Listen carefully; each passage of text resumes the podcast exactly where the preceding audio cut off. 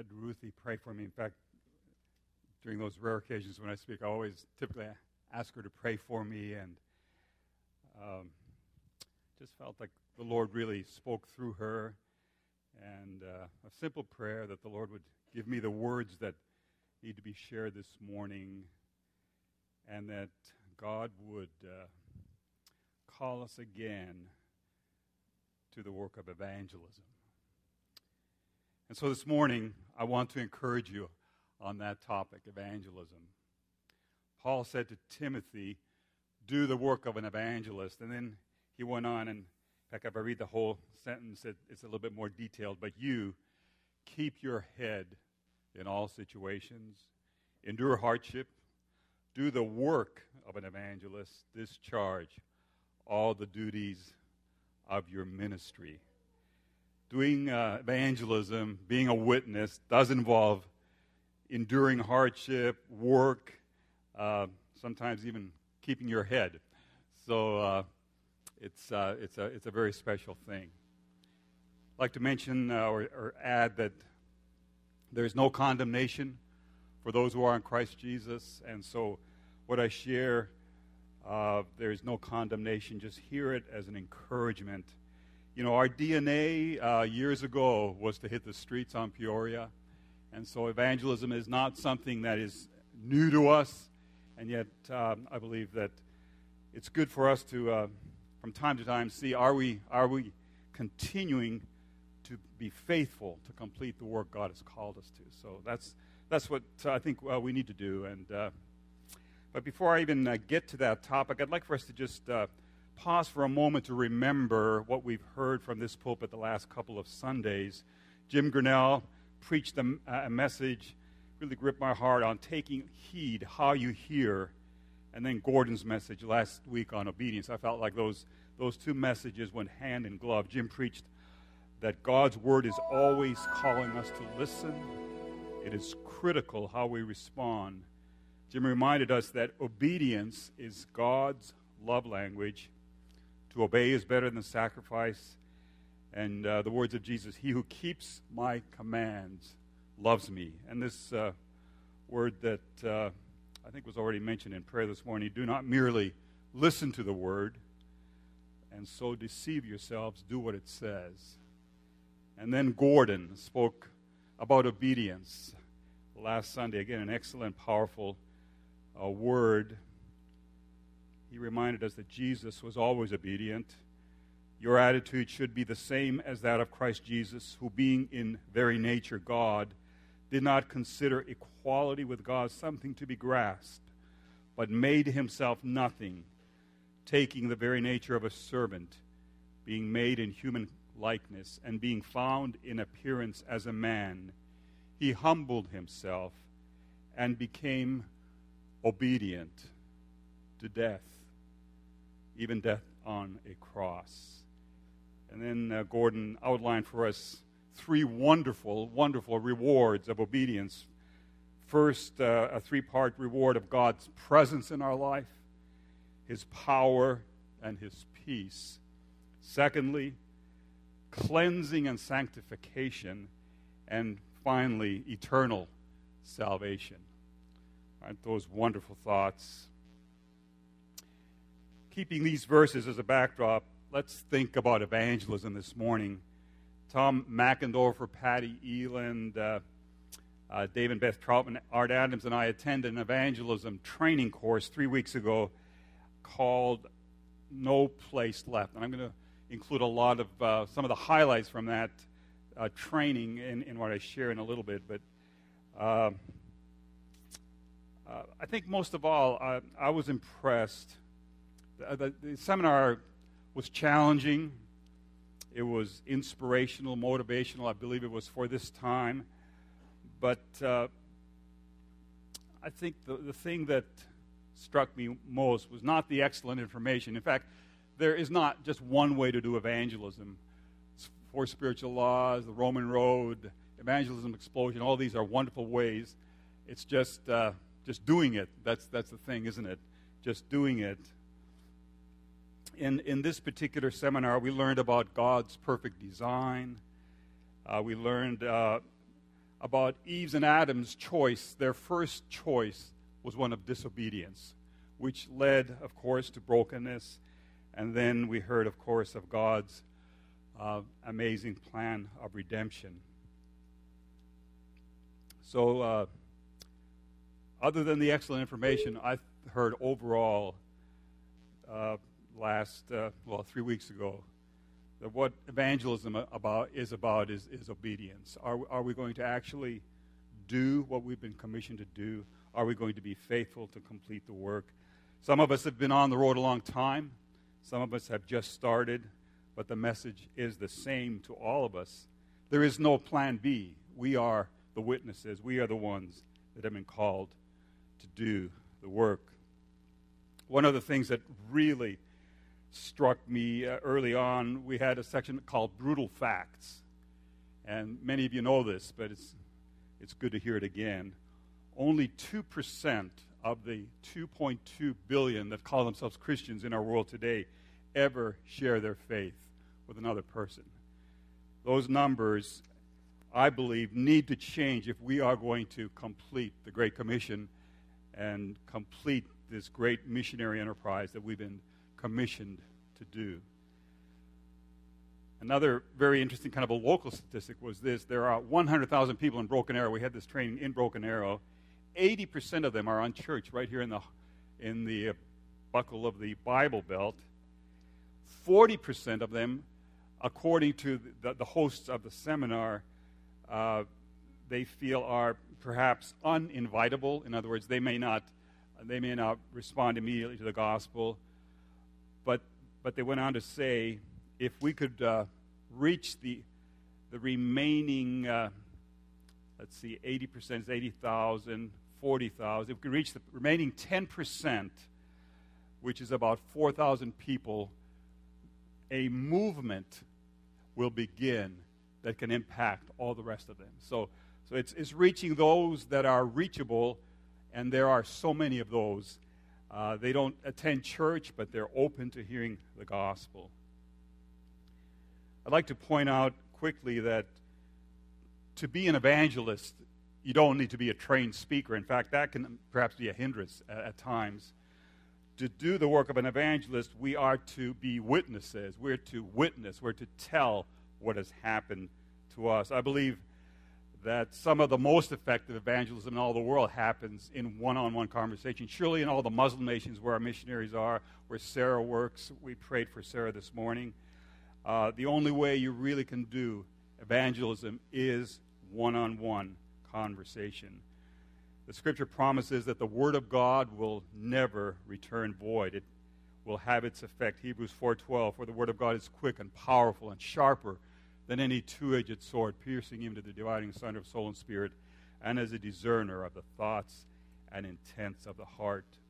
2 Timothy 3:16 All scripture is God breathed and is useful for teaching, rebuking, correcting and training in righteousness. So God's word as we share it will have its effect if we'll be obedient to actually go and do the work. Let me share a couple of what I think are amazing testimonies. Lon Solomon Probably none of you know him.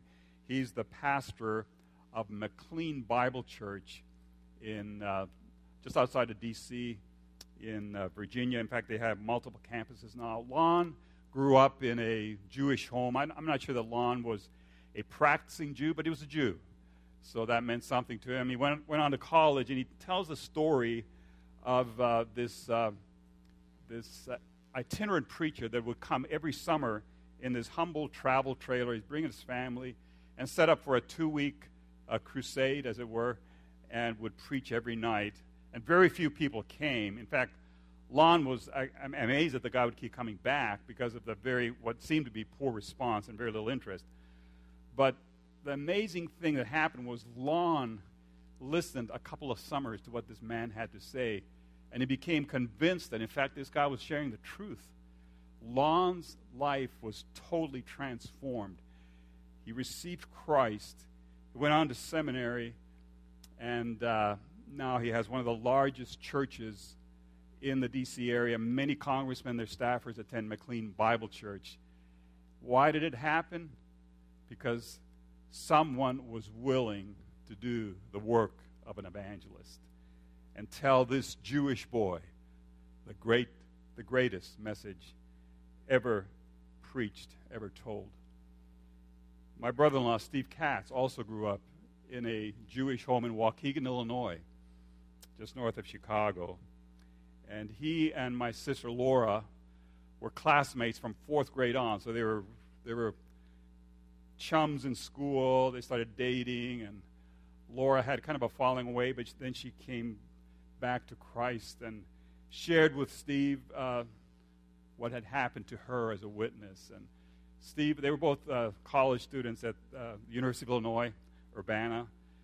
And Steve was kind of, of course, he's dating Laura, he's interested. And so he decided to do a research paper on Christianity.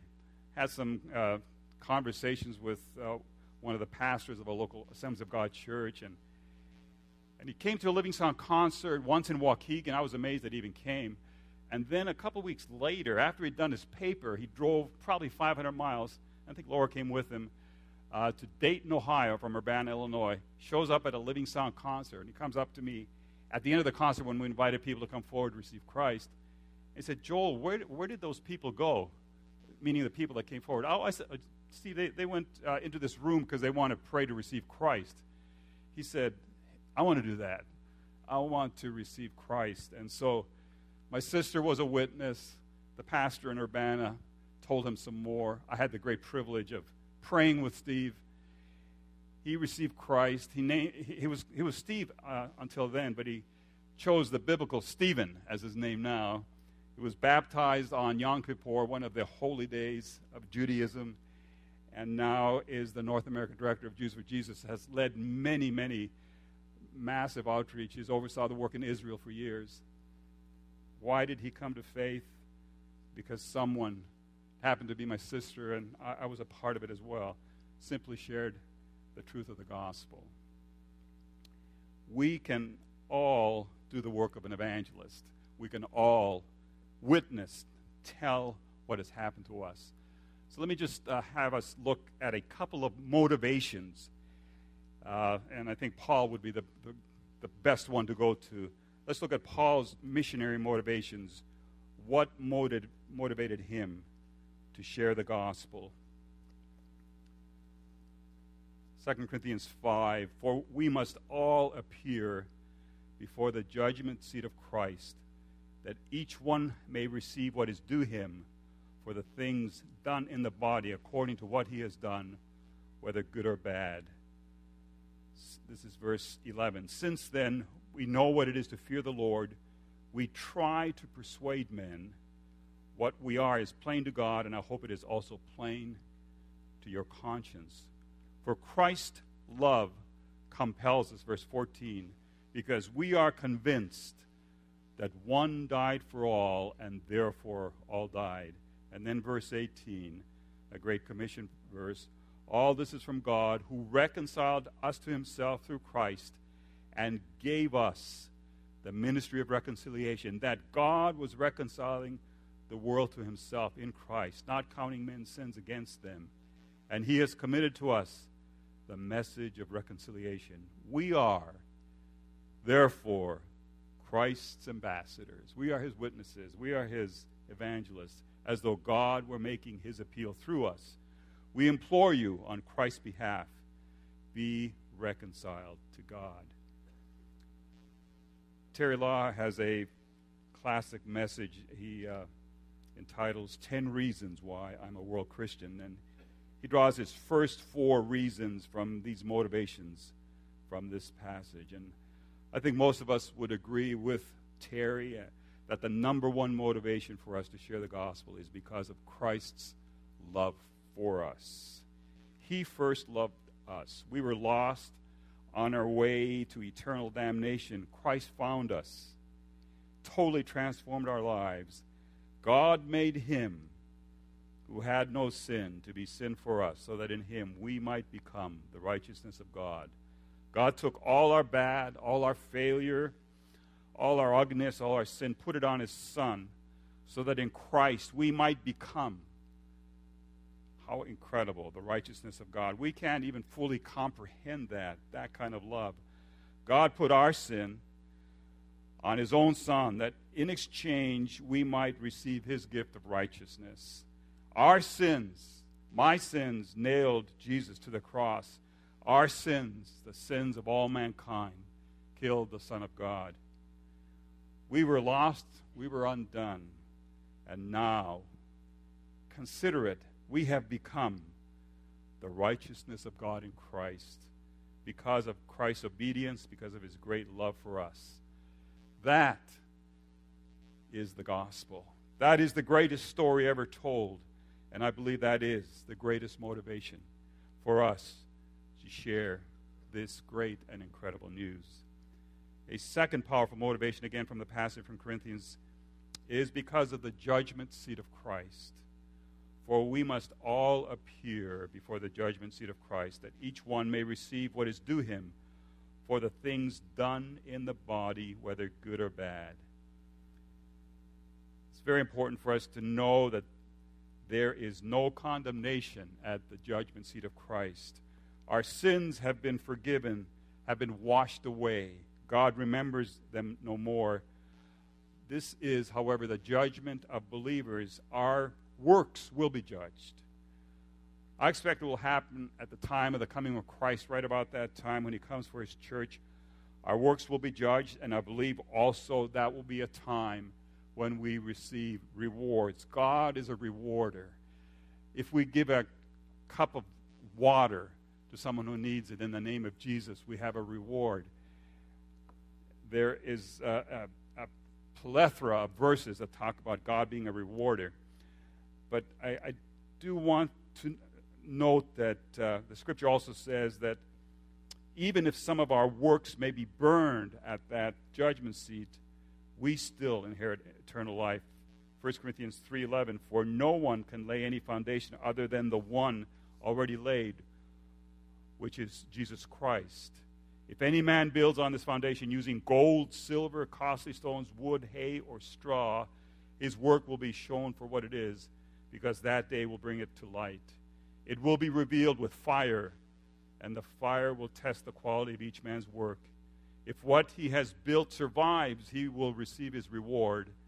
If it is burned up, he will be saved, but only as one escaping through the flames. I'd like to suggest we look forward to the judgment seat of Christ. That will be a time when our life is examined and all that is of precious stones and gold will bring a reward Let's bring many with us that we've been witnesses to that have come to Christ. God is a rewarder. I'm thinking of the hundreds of homes that Ruthie and I stayed in as we traveled in Living Sound, our, our music ministry we were part of. And uh, we had some amazing experiences, uh, funny experiences, but I believe all those families that gave their bedrooms or their living rooms or whatever will receive a reward on that day one funny story. This is uh, amazing. We were in Ohio, and it was Monday morning, the day that we got to sleep in, and they gave us the couch uh, in the living room. And so we thought, well, they'll kind of give us some time to get, get dressed. Well, it's like 7 in the morning, the whole family shows up, and we are we're under the covers, and they're excited about going. I think, they were, I think it was in Dayton. They were excited about going to the Cincinnati Red, uh, Reds game that day, and uh, I mean, like this conversation wouldn't end. And I thought, wow, how do we escape? You know, so, but we kept our head. We were witnesses, and I got my jeans on somehow. We kind of crawled out of there. But those people will receive a reward. They gave us their couch to sleep on. A third powerful motivation is because of the reality of hell. We don't hear much preaching about hell, but it is just as real a place as heaven. Revelation 20. Then I saw a great white throne, and him who was seated on it. Earth and sky fled from his presence, and there was no place for them. And I saw the dead, great and small, standing before the throne, and books were opened. Another book was opened, which is the book of life. The dead were judged according to what they had done, as recorded in the books. The sea gave up the dead that were in it, and death and Hades gave up the dead that were in them and each person was judged according to what he had done. Then death and Hades were thrown into the lake of fire.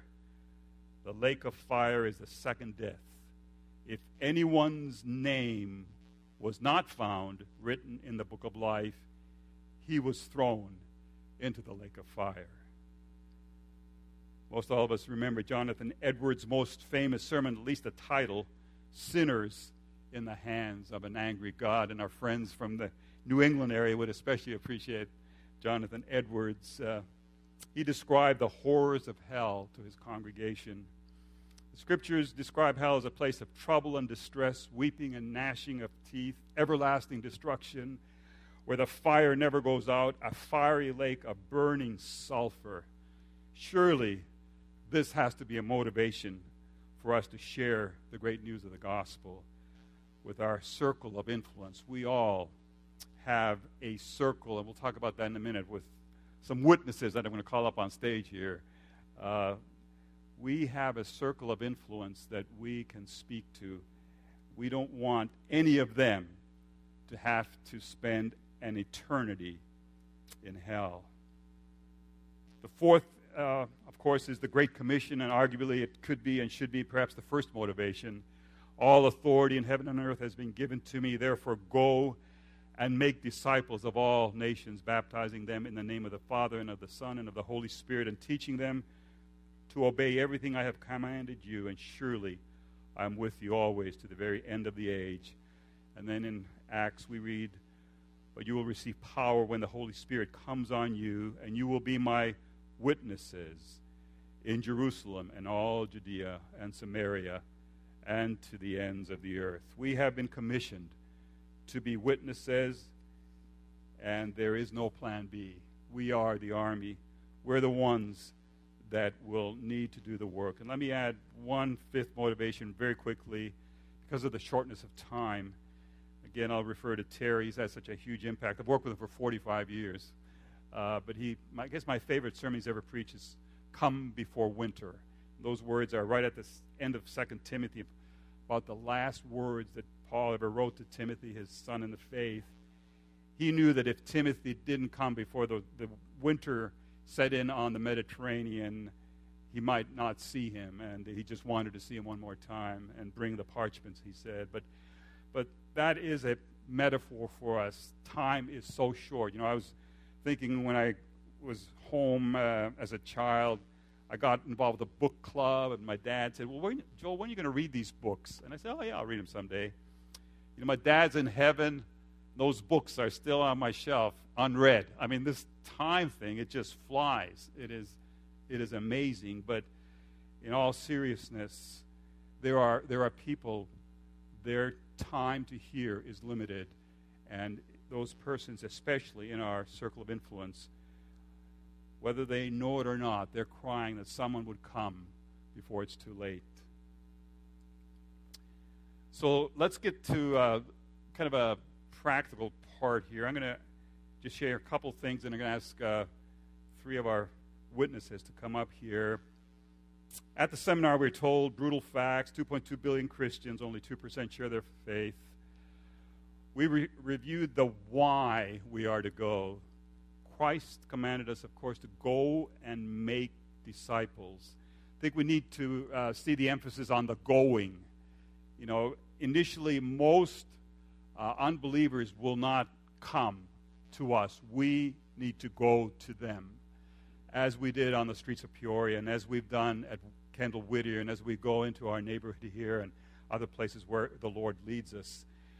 And I, I just uh, believe that we're doing a great job of going to the uttermost parts of the earth. Over half of our missionaries are in, on very difficult to access nations where the only way to share the gospel is through a personal witness, typically.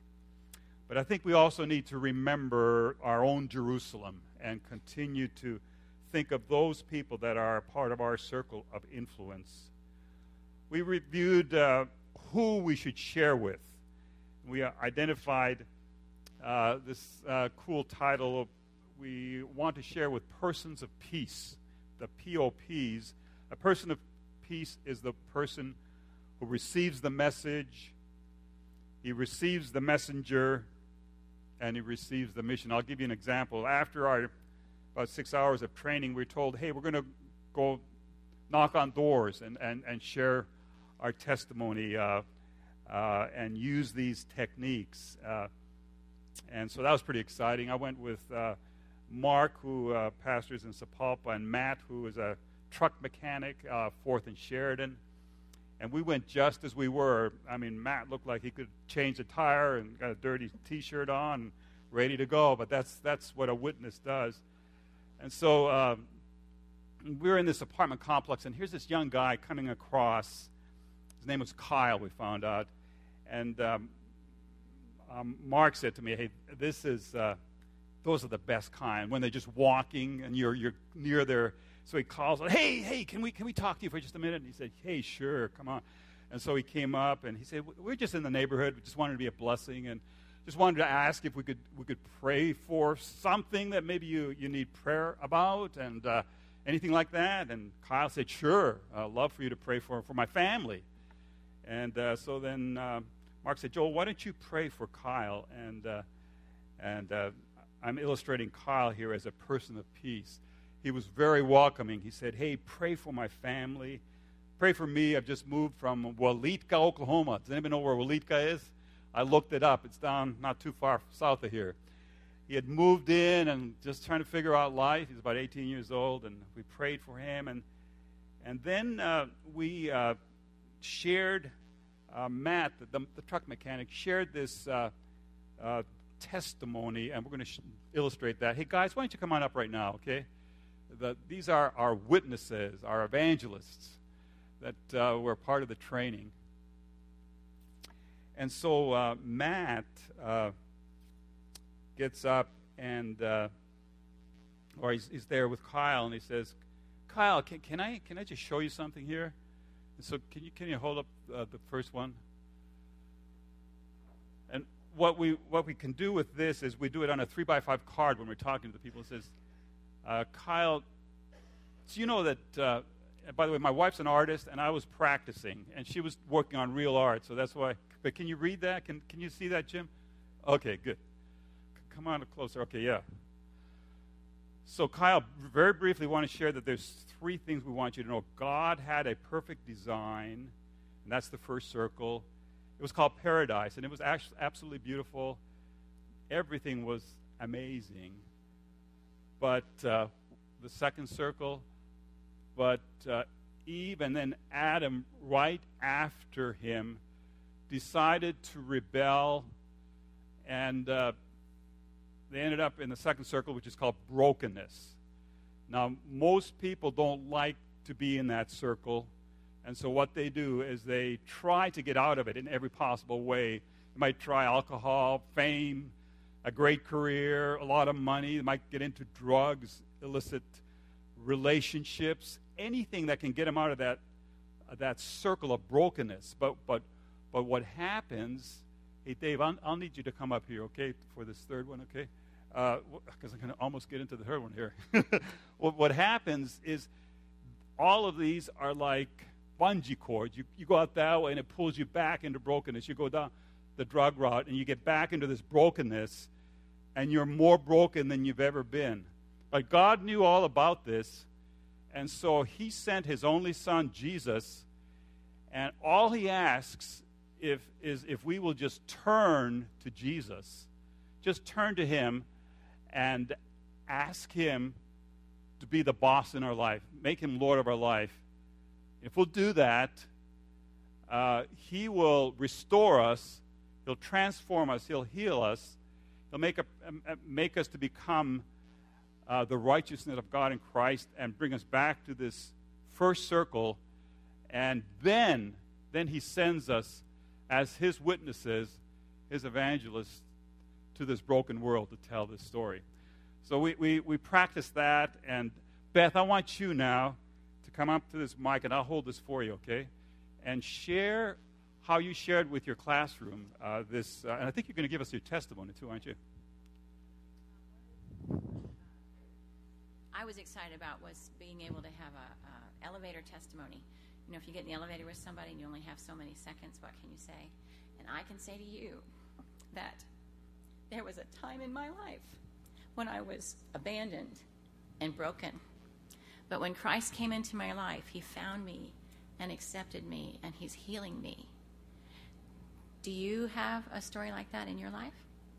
And that's my that's my introduction, and I can say, you know, all of us. Um, I shared this with my seventh grade class. We were talking about the place of Christ in the world that we're in, and this is all in light of science. But if we don't get the basics down in uh, what the story of God is, how all of that works out, then they don't understand how science works because they don't understand how the beginning of science was, which is what God made for us. So I said to them, You know, I know you've all had opportunities and wanted to witness, and maybe you just didn't know what to say.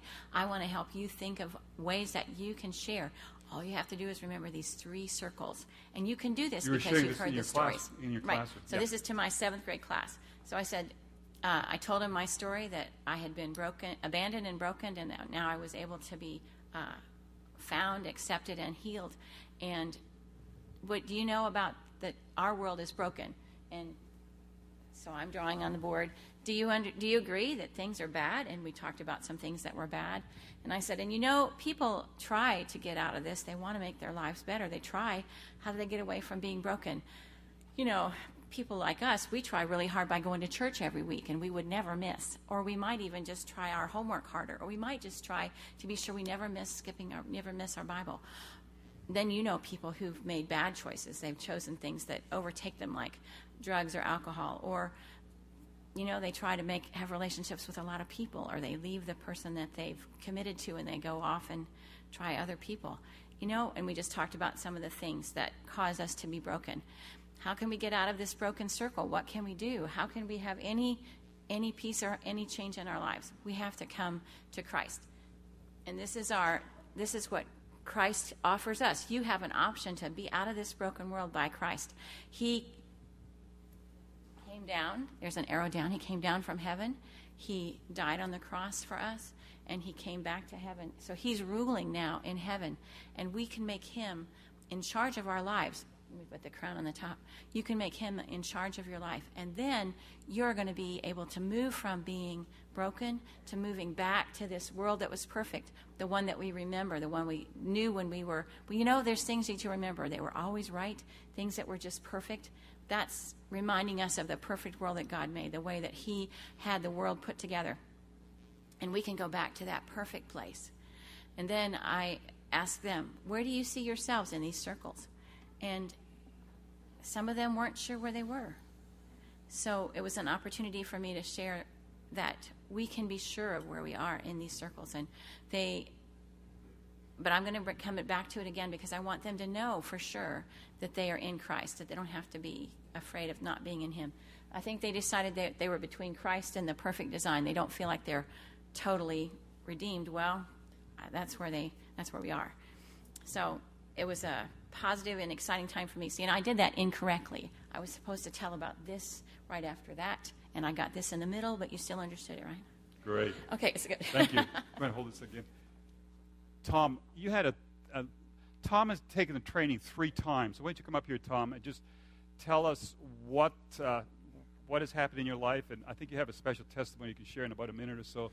Um, when I uh, shared a testimony before, I talked about how where I work, uh, these uh, three circle, three by five cards were laying around, and uh, they were really intriguing. So I, I called the pastor, Anthony, and I said, Hey, I'd like to get together with you, and you show me the progression. How, how do you share this? This looks really good. So that led to him giving me an invitation to go to the first training, and he said, Bring anybody from your church. And so Don and Jody and I went. And uh, that first training was about six hours, and it was overwhelming. It was taking a drink out of a out of a hydrant. So there was another opportunity to go, which is when we all went together. It was my second time, and then uh, I wound up having an opportunity to go on a third time, which was uh, last weekend. And every time that's been presented, the pieces are in a different order. And there's a lot of pieces, and they're just floating around with me, thinking, like, you know, okay. But this last training, were two hours Friday, eight on Saturday, and two more on Sunday. And I got this big picture, and it's like, got it. I know where we're going. And I can't share it with you because I don't want to give a spoiler. I'm not even going to give you a spoiler alert. But I believe at some point in time we're going to have that training here in Tulsa. And I'd like you to get fired up and start practicing this three circles. And I've not had a single bad response yet. Nobody's accepted the Lord. But this whole thing about brokenness is perfect for where we're at right now. You don't have to argue, it hits their heart and their mind at the same time. I like to start with this circle, go to this circle, and come back to this one. And this last weekend, I was showed uh, briefly how to share this with Muslims. And if you're interested, see me later. Great. Thanks. You just put that right there. You just kind of well, you can tell we were we were challenged, we were blessed, uh, we were encouraged. Uh, we, uh, of course, need to answer uh, what we want to share. We want to share, of course, our brief testimony, like Beth did. Uh, if we have the opportunity to sh- share th- these three circles, it, it, it's it's wonderful. And then I think it's so great what Beth said. We, we need to ask the question where do you find yourself? In these circles.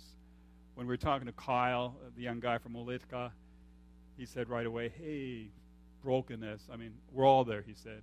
And we agree with Kyle. We, we've all been there. And he said, You know, I'm trying to make a living, trying to figure it out. He said, I prayed to receive Jesus uh, when I was 13. I think he's about 18 now. And we walked back to his apartment and we said, We want to come back to see you again. And I just had a sense that I had just one verse for Kyle. I said, Kyle, I don't know if you memorize Bible verses, but I I've got a verse for you. He that has begun a good work in you will continue to perfect it until the day of Jesus Christ. Kyle, when you pray to receive Jesus, something powerful happened in your life, and God is a work in your life. So we found that this is one more way that we can share the gospel effectively and. Uh, uh, when are we to share? Uh, was that was another area we covered. Uh, we talked especially about our oikos, our household. Uh, can you turn that one over? Oikos is the Greek word for household, and we all have a circle of influence: family, neighbors, colleagues at work, people on the same athletic teams. Those are the people we should be praying for every week. We should be uh, spending extra time in prayer for them, perhaps missing a meal uh, just to pray for them. We were encouraged to target to share with at least one person in that circle of influence each week. And then uh, we should be, once we have an opportunity to follow up, we should be training at least one person per week. So, so that was uh, uh, some of the training. It was, it was challenging, it was exciting, and I felt like it was uh, for our time. Let me, let me share one more story uh, to close, uh, not to make this longer than it needs to be. I went to see the Sully movie. Have uh, any of you seen it yet? Uh, I've seen it twice now. Uh, it's, it's, it's great. And the second time, uh, General Sada sat on my right hand side, and Darshan, my son in law, sat there, and we talked about it afterwards. And I got the general's comments about the landing and he said that the film, for those of you who uh, exaggerated the landing in an improper way, it would have not been a huge splashdown. He said it would have been a smoke landing for them to have survived it. And I said, what's, what's a smoke landing? He said, he, he was a fighter pilot. For those of you who don't know, he's flown about 38 different kind of fighter planes for Iraq. And uh, he said a smoke landing is when you come down and the, the angle of attack is so perfect that when, your when your wheels touch down – you can't even tell if you landed or not. And like when he'd be having young guys train with him, they'd say, he'd say, Are we on the ground or not? And they wouldn't know because he, he was such a great pilot. And the smoke is the, just that tiny bit of smoke that comes off your tires when you touch the tarmac. So he said, For Sully and for those 155 to have survived, he made the perfect landing. He, he touched down, he had the angle of uh, attack exact, and he just skimmed that water and they settled down. But what really struck me about the movie, and by the way, the, uh, the scriptwriter is a Christian. He prayed a lot about how he should present the movie. Uh, there, there's several things. One of the things that early on, whatever happens, Sully's uh, instructor said, fly the plane. whatever happens in life, fly the plane. I think for us, whatever happens, we're to be witnesses. Anyway, Sully uh, had 204 seconds to decide what he was going to do with those 155 souls, and he recognized that the only possible way for them to survive was to do the what's now called the miracle landing on the Hudson. And so uh, that's what he did. He was interviewed by Katie Couric afterwards, and she said, Why did you make that incredible choice? Why put the lives of 155 uh, at such incredible risk? And of course, Sully knew that that was his only choice. He said, I knew I could do it. It was not proudful, it was 42 years of experience. It was all the training he'd done as a glider pilot. I'd like to bring that to us. We have, many of us, 40 years of experience sharing the gospel. I know we can do it. I know we can reach our circle of influence. And the thing that gripped me more than anything in the movie is as, as the plane is in the water, Sully is sloshing to the very back of the plane in the bathroom, and he's shouting at the top of his lungs, Is anybody else in here? Anybody, you've got to get out. And he's he's sure that everybody is out. Every single person is out. They get into the, uh, the ferries. It took 24 minutes for the NYPD and all the people. There's about a thousand people in, in the rescue. And when they get to the shore, there's this tremendous look of concern on Sully's face. And he's, he's looking to the other airline personnel and the people are there. He says, I've got to have a count. I've got to have a count. There's 155 souls. I've got to have a count. I've got to have a count. And he's, he's desperate to know. He's desperate to know. And they say, Well, Sully, some of them are in New Jersey, some of them are in other, other places. We, we just don't know. And then just a little bit later, one of the uh, top people from US Air comes to him and says, Sully, 155. And that, I think, is what I'd like to end with. God is not willing that any should perish. It is our commission to reach those that are in brokenness, have crash landed, are just barely holding on. So let's, let's close with prayer. Father, thank you for this uh, chance to, to look at your word. Thank you for the motivations that uh, motivated Paul to go through shipwreck and stonings and, and being left for dead because he wanted yet one more person to hear the gospel. Help us to remember the reality of hell, the shortness of life, and the fact that there is no plan B. But we are the ones that have been commissioned to carry the gospel to Jerusalem, Judea, and to the ends of the earth. Thank you, Lord, that there's no condemnation. Thank you just for inspiring us to use all of our experience as Sully did in that landing, and perhaps use some of these techniques to carry the message in Jesus' name. Amen. God bless all of you.